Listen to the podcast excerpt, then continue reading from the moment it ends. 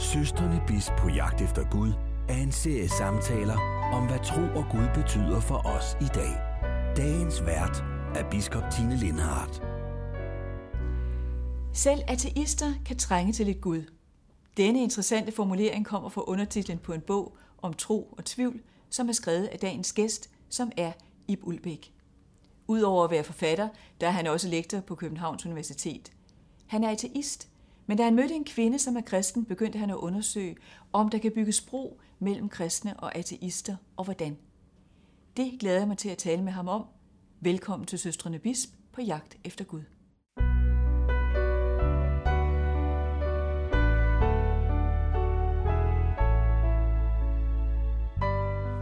Velkommen i Bulbæk. Man kan vel sige, at dit liv tog en vending, da du mødte din kæreste, som er kristen. Og det skal vi tale noget mere om, det længere hen i udsendelsen. For jeg vil gerne begynde et andet sted. Øh, du er ikke medlem af Folkekirken, det har du ikke været i lang tid. Du har været medstifter af DASK, som er Dansk Skeptiker-komité. Du kalder dig ateist. Og jeg vil gerne høre, hvad tror man på som ateist? Ud fra øh, Luther, han siger, at det, som man stoler på, det, som man har tillid til, det er i virkeligheden ens Gud. Mm. Så hvad stoler du Jamen, på? jeg kan godt følge det citat, og det tror jeg sådan set også, det er det, som jeg er kommet frem til i min bog Tro og Tvivl, som prøver at reflektere over det med tro, fordi at jeg siger, at der er øh, sådan to trosbegreber. Der er sådan en videnstro, som hedder at tro at, altså tro at solen skinner, at øh, jeg kan komme hjem herfra og så videre. Og så er der noget, der hedder at tro på, og det simpleste eksempel er Piotr Wozniacki, som tror på Karoline Wozniacki, altså stoler på og har tillid til. Og den tillid, som jeg nok et eller andet sted sådan tænker, som man skal have som ateist, det er jo så, at livet er meningsfuldt, og at jeg kan leve et meningsfuldt liv, øh, så længe det nu varer. Og det er jo selvfølgelig en af de ting, som jeg synes også, vi skal komme ind på, det med, med livets ophør, og hvad det stiller en ateist i af dilemmaer. Men, ja, fordi men, hvad er det for et dilemma, det stiller en i, at livet ophører? Det er ikke jamen, altid, at livet, ja. der er meningsfuldt, som du siger. Ja, nemlig. Ja. Altså dels er der jo selvfølgelig det, at livet ikke er meningsfuldt, og ikke behøver at være det, og jo netop hvis man kommer ud for tragedier, eller man mister en, der står en nær, eller på anden måde oplever, at livet øh, går en imod, så er det jo meningsløsheden, ligesom træder frem. Og der tænker jeg, at øh, den absolute meningsødelægger er jo øh, vores død, at vi alle sammen skal dø på et eller andet tidspunkt.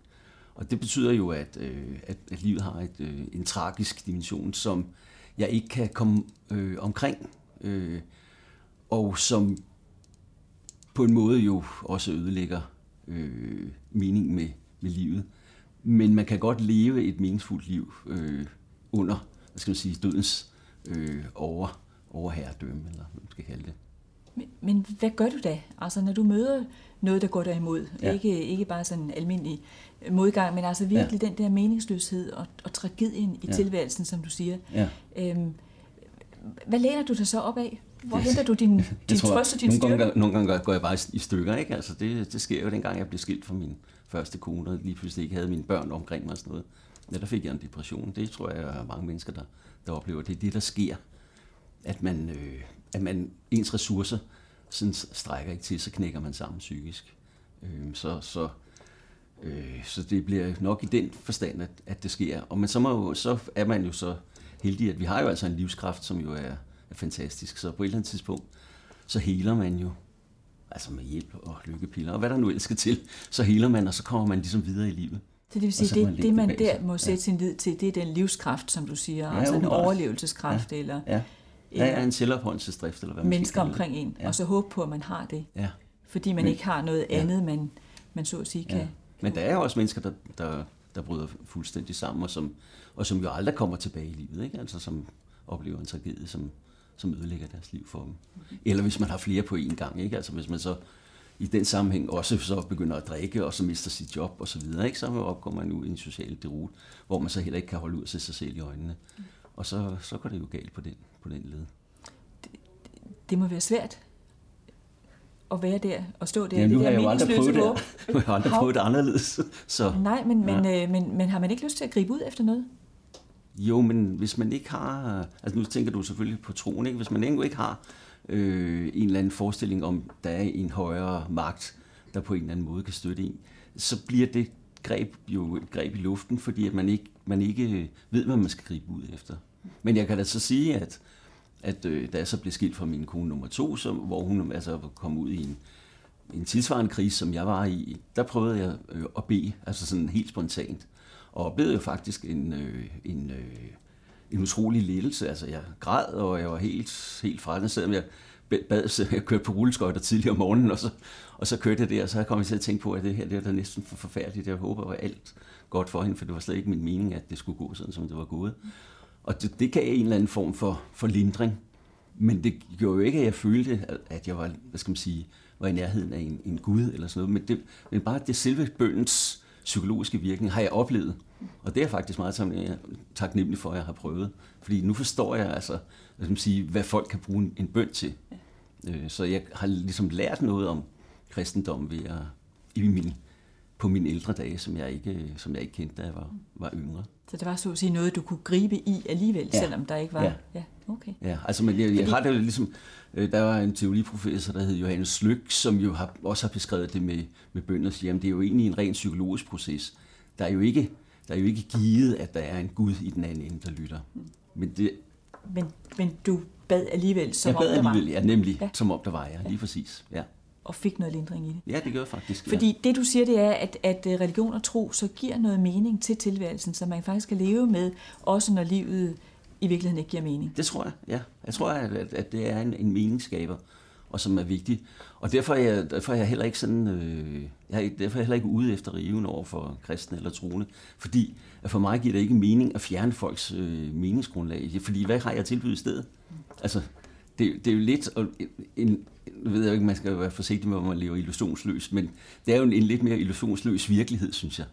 Så, så det, jeg synes ikke, jeg, jeg synes, at det må være folk, der selv øh, finder ud af, hvad de vil med livet. Og, Tomheden. Ja, hvis, altså at sige, det, hvis, det, der bliver stående tilbage. Det er jo det, der bliver det er tilbage. Jo måske ikke så meget at tilbyde. Nej, det synes, jeg ikke, det synes jeg ikke. Men jeg, men jeg, kan, kan ikke, jeg, kan ikke, jeg kan ikke vælge det andet fra, fordi jeg føler, at det skal gøres øh, med hjertet et eller andet sted. Det skal ikke gøres med forstanden. Mm. Du har taget et citat med, ja. som måske kan øh, ja. passe meget godt ind i den her sammenhæng og ja. illustrere det. Vil du ja, læse det? det vil jeg gerne. Det er et citat fra Salmernes bog, som står i øh, Blikkers En landsbydegns dagbog til allersidst, hvor at Morten Vinge er ved at dø, og så har han skrevet i, i dagbogen, anlangende et menneske, hans dage er som græs, som med blomster på marken, så skal han blomstre. Når vejret farer over det, der er det ikke mere, og det sted kender det ikke mere men Herrens miskundhed er fra evighed og ind til evighed. Mm. Og jeg synes, vi skal lige skynde os at sige, at det her det er jo en gammel oversættelse, ja. øhm, så det er en anden oversættelse, ja, hvis man læser det, Jeg, jeg elsker den oversættelse, det skal ikke være den nye. Nej, nej. nej. Og, og du har taget det med, fordi? Jamen fordi jeg synes, at det er som noget af det, som jo...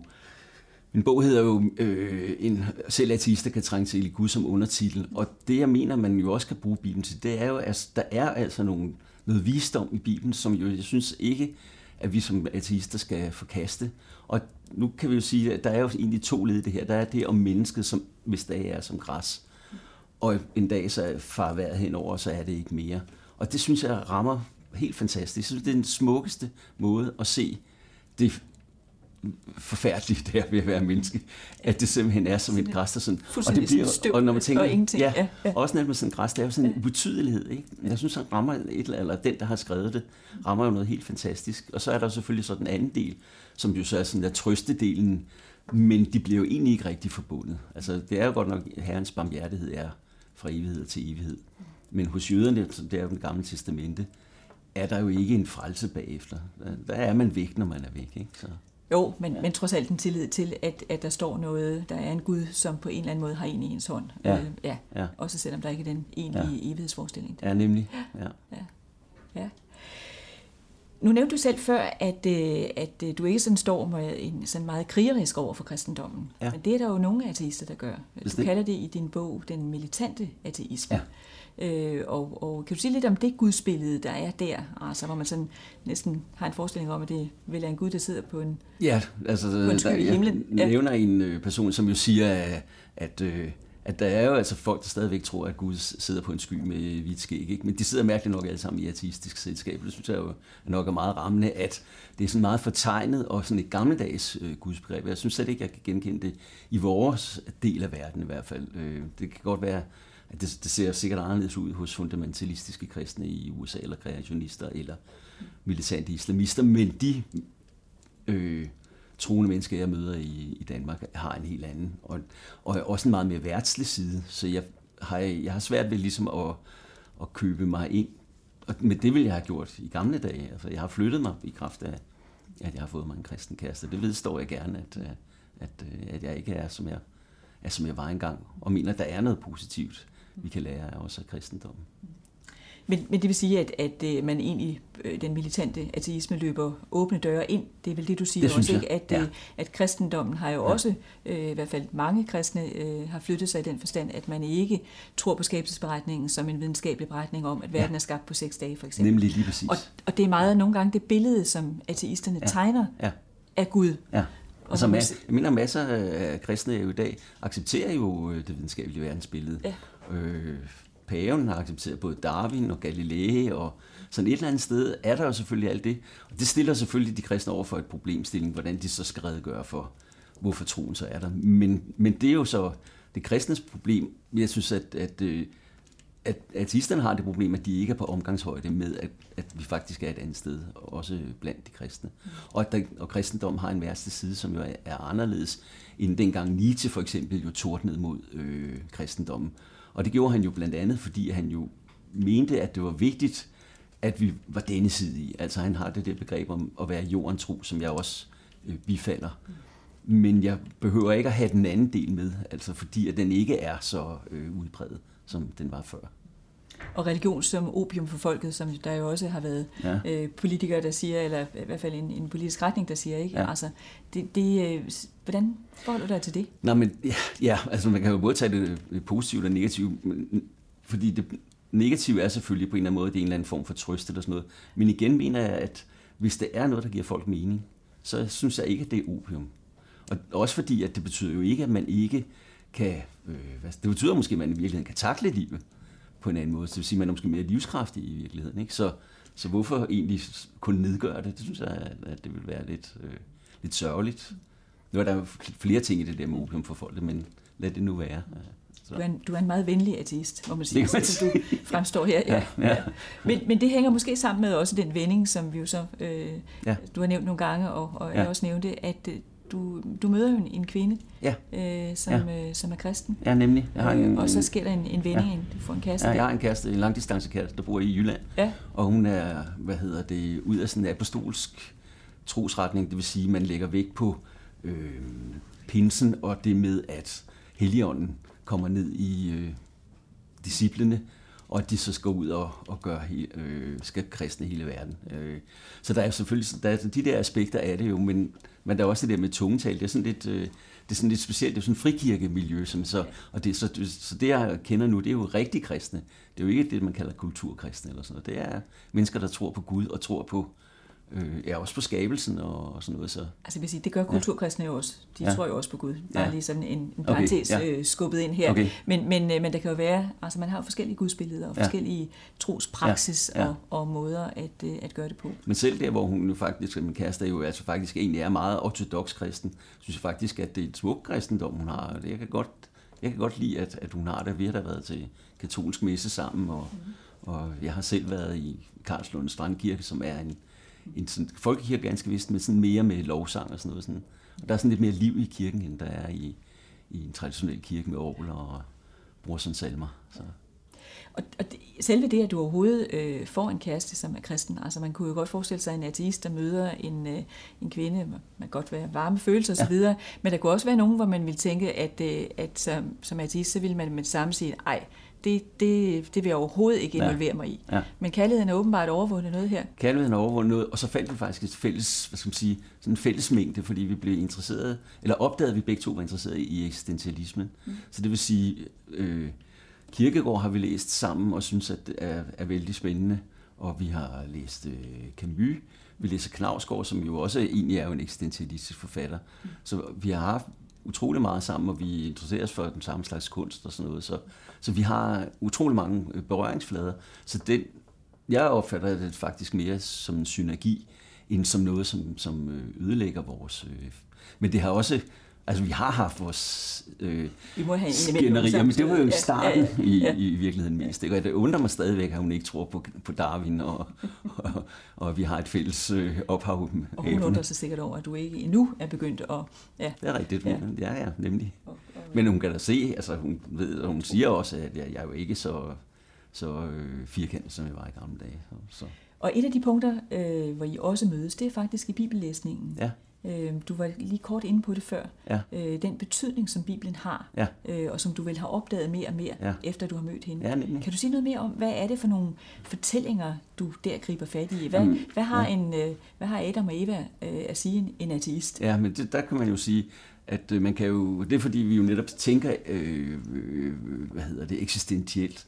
Så jeg tænker, der er jo også en, der er jo et eksistentielt budskab i Adam og Eva og syndefaldet. Nu er det sådan set og hvad det, er det? ikke? Hvad er det for eksempel? Jamen, det er jo det der med, at i det øjeblik, at det, som jeg egentlig ser mere, at Gud egentlig ikke udsteder et eller andet forbud mod at, at spise af kundskabens træ, men advarer om at spise af kundskabens træ. For hvis du spiser af kundskabens træ, så opdager du dødelig. Mm. Og det er jo lige præcis det, der er forskellen mellem os og så dyrene. Mm. At vi opdager vores egen dødelighed. Og det er jo der, hvor egentlig også jo hele meningsløsheden kommer ind. Ikke?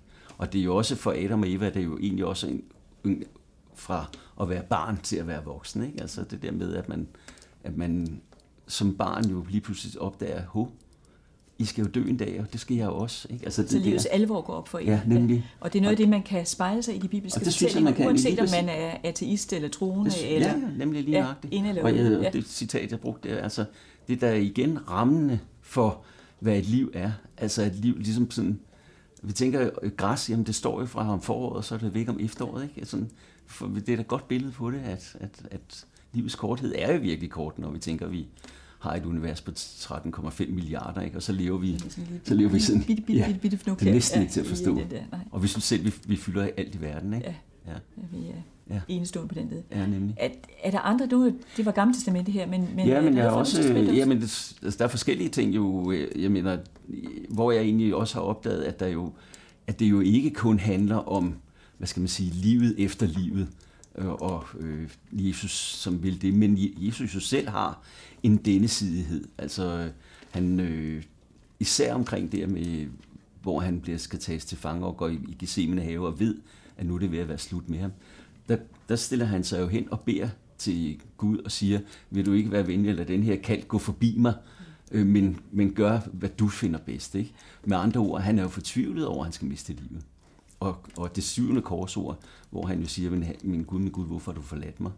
Det er jo igen også det der med, han, han føler jo lige pludselig sin dødelighed, og føler jo et tab på den måde. Og det, det synes jeg er ret vigtigt, fordi uh, vi ser jo en splittelse i det, ikke? Altså vi tænker, at han opstår tre dage efter, men det ved han jo ikke på det tidspunkt. Så han smertes ved, at døden forsvinder. Og selvom man ved, at ja. der, og tror på, at der er en opstandelse, ja. og at man hviler ja. i Guds hånd, når man dør, ja. så er smerten der som menneske jo stadigvæk. Ja, altså, der er jo ikke nogen, der, der glæder sig til at dø nej, i den forstand, nej, fordi nu skal jeg ja. i det evige liv, ja. fordi man jo skal sige ja. farvel, og der er et tab ja. øh, i det. Ja. Nemlig. Altså, øh, Gud siger jo også øh, til Adam og Eva, at de skal arbejde i, øh, i jeres ansigtsved, eller spise jeres brød i jeres ansigtsved, og at føde børn i smerte. Men han glemmer jo at sige, at der jo altså også er sygdom og forfald og sådan noget. Og det må man sige, det er sørger med også øh, nogle byrder, der er lagt på os. Mm-hmm. Og som vi jo føler, altså lidt snart vi er ud over de 30 eller sådan noget, ikke, så, så, så kan, så. kan menneskene jo godt se, at vi, at vi begynder at... Du, du er meget velbevandret i det bibelske univers, og, og det hænger mm. måske lidt sammen med det, den ting, du har taget med. Du har ja. taget en ikon med. Ja, det har jeg. Ja. Den ser sådan her ud. Ja. Og øh, du købte den for relativt nylig også? Jo, ja. jeg købte den. Jeg var i øh, Vilnius, og så var jeg inde i en russisk ortodox kirke. Mm. Og så øh, tænkte jeg, har, jeg har altid synes at jeg har altid været fascineret, når jeg går på kunstmuseer. Noget af det første, man kommer med i kunstmuseer, det er jo ikonerne, mm. for det er jo der, det egentlig starter. Jeg bliver sådan så glad, når jeg sådan kommer ind der, fordi de har sådan en øh, særegen maleteknik, ikke med, med guld og, og de der øh, lidt fortegnede ansigter og sådan de forskellige skoler der. Sådan. Og det, jeg har ikke forstand på det, men, men jeg bliver draget af dem, og jeg synes, at de er spændende.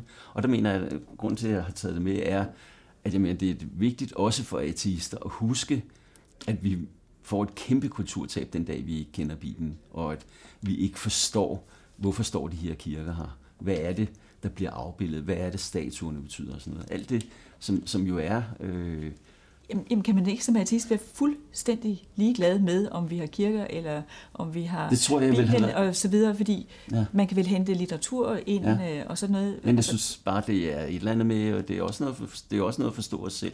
Altså, fordi vi kan jo ikke bare forstå os selv fremad, vi er også nødt til at forstå os selv bagud. Så det er, altså det er en, den der kulturbaggrund. Og jeg synes, at vi har, vi har en arv, som vi skal forvalte, også som ateister. Mm. Så, øh, og, det, og det gør mig ikke mindre til ateist øh, at jeg bliver fascineret af nogle af de her ting. Jeg synes, at der er fantastiske ting. Jeg var i, øh, i Firenze øh, i Uffizierne og så øh, Leonardo da Vinci's øh, bebudelsen, som jo er vidunderligt smuk. Altså, man, det sådan, jo, hårene rejser sig på armen af en, ikke? Af, af glæde over at se øh, den slags ting. Øh, så man kan sige, både bebudelsen i sig selv jo er en, en spændende problemstilling, jo, ikke? Altså, og så jo den måde, det er malet på, som jo er renaissance og elegant og, og så fantastisk smukt. Det ville være forfærdeligt, at er nogen, der bare sætter en tændstik til, fordi at... Så du vil ikke rive folkekirkerne eller kirkerne ned, der ligger nej, rundt omkring Nej, det vil jeg være rigtig ked af. Ja. Nej. nej. Men, men øh, hvad fik dig i grund til at melde dig ud af folkekirken? Ja, ja det var sådan en pussy historie. Fordi jeg havde godt nok tænkt det sådan, jeg var jo sådan blevet politisk vagt i min ungdom, og så var vi sådan en fotoklub, der skulle til Viborg fra Køge, og så tog vi det over og besøgte en, en anarkist, som hedder Karl Heinrich Petersen, fordi han skulle øh, fortælle os noget om 1. maj, så vi ville lave et lysbilledshow, der handlede om det. Det fik vi desværre aldrig lavet, men vi fik lavet det interview med ham. Da vi så kommer ind, så siger han så, ja, det koster altså 3.000 kroner sådan en foredrag, og vi bliver sådan lidt lange i ansigtet, nu har vi taget helt det over. Men vi kan gøre noget andet. Her har jeg nogle udmeldelsesblanketter til Folkekirken, så kan I jo melde jer ud, så, så vil jeg regne det for betaling for, for mit foredrag. Og så, øh, og så, jeg, så, så solgte du? Så, så solgte jeg min sjæl for, okay. for, for, for, for et foredrag om, om øh, 1. maj. Ja. Mm-hmm. Øhm, så jeg, jeg, jeg tror jo, at jeg var den eneste af os tre, der var derovre, sådan, der, der gik ned i Solrød Kirke og så sagde til præsten, at nu ville jeg melde ud. Kunne du finde på at melde dig ind igen? Nej, for, ja, men så, så kræver det, at jeg bliver troende. Jeg vil, jeg vil ikke gøre det bare for at melde mig ind. Altså, jeg, jeg, jeg mener, at der skal være alvor bag. Øh, og når jeg siger det sådan, så, siger jeg, så er det fordi, jeg tænker, at, at det ikke er op til mig, om jeg bliver troende. Altså det, det er ikke en beslutning, jeg vil tage. Jeg er åben over for, at jeg kunne blive det, men jeg er det ikke i dag, og jeg kan heller ikke lige se, at der er noget, der skulle gøre. Men, men det skulle være en, hvad skal man sige, en sjælerystende oplevelse, sådan lidt ligesom Charlotte Rørt, øh, der møder Jesus øh, i et syn i en kapel nede i Spanien.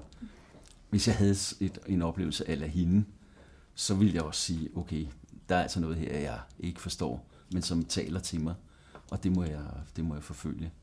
Men det har jeg ikke haft, og jeg kan ikke bruge hendes eksempel. Det er hendes oplevelse. Den, øh, den påvirker ikke mig, eller flytter ikke mig. Jeg kan ikke forstå det, men øh, jeg kan ikke... Øh... Fordi det lyder netop, altså når, når du fortæller om både med kristendommen og Bibelen, og, og øh, det at du, du griber til bønden rent faktisk, ja. så, så sidder jeg og tænker, at det, det, det lyder som om, du i virkeligheden gerne vil tro. Nej, jeg, jeg, jeg er bare gået fra, at jeg ikke vil tro. Jeg er ikke, men, så jeg er sådan i en, i en mellemzone, kan du sige. Hvor, at øh, det, hvor, det, hvor, det ikke, hvor det ikke øh, ryster mig. Og det, og det mener også, det er det, hvor jeg synes, at øh, jeg er kommet et andet sted hen, hvor jeg egentlig gerne vil snakke med folk om de her ting, og når jeg har været ude og holde foredrag, er det spændende at høre kristne fortælle om deres egen oplevelse. Hvis de hører, jeg fortæller om det der med, med at jeg har bedt, jamen, så fortæller de om nogle ting, som de har oplevet. Og den dialog, synes jeg er rigtig interessant. Og øh, det synes jeg er at være et andet sted, end jeg sådan... Og der er også folk, der sådan tror, at det er sådan nok, fordi du i virkeligheden er skabskristen eller sådan noget. Det er jeg sådan set ikke. Men jeg, jeg er mere åben for en dialog, og jeg mener faktisk, det er vigtigt. Jeg synes, at, man, at vi burde være bedre til det. Også altså, ligesom kunne tematisere det.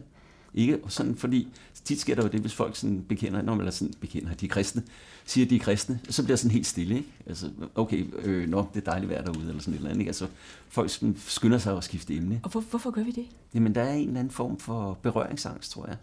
Og måske også en angst, sådan noget øh, smitte. Kan jeg risikere, at jeg bliver troende, ved at jeg nu øh, lytter på, hvad den kristne siger, hvordan vedkommende oplever verden. Og den, og den angst har jeg simpelthen ikke. Så du tror ikke på, at tro smitter? Jo, det kan den da sikkert godt, men, men jeg tror ikke, at man bliver troende af at have en, øh, en interessant samtale med en anden person, som for hvem det med det kristendom spiller en stor rolle. Øh, så nej. Og den samtale har du haft med din kæreste? Det har jeg. Og den samtale har vi også haft nu. Ja. Tak for det, Ja. i Bulbæk. Jamen, velbekomme. Og til seerne, tak fordi I så med, og på gensyn i næste udgave af Søstrene Bisp på jagt efter Gud.